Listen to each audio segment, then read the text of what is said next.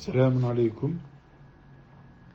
Kumarına yani ga- galip gelene mağlup olan ikramda bulunacak şeklinde oynanmadığında bu oyunlar için direkt haramdır demeyen bir fıkıh görüşü bulunabilir.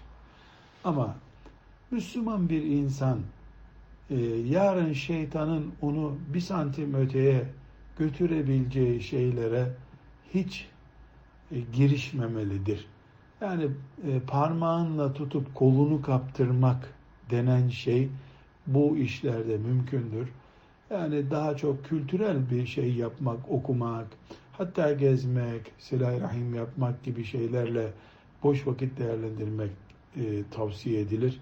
E, mesela e, neden yazı kabiliyetinizi, neden bir el becerinizi geliştirmeyi tercih etmesin? Spor aleti alın, spor yapın.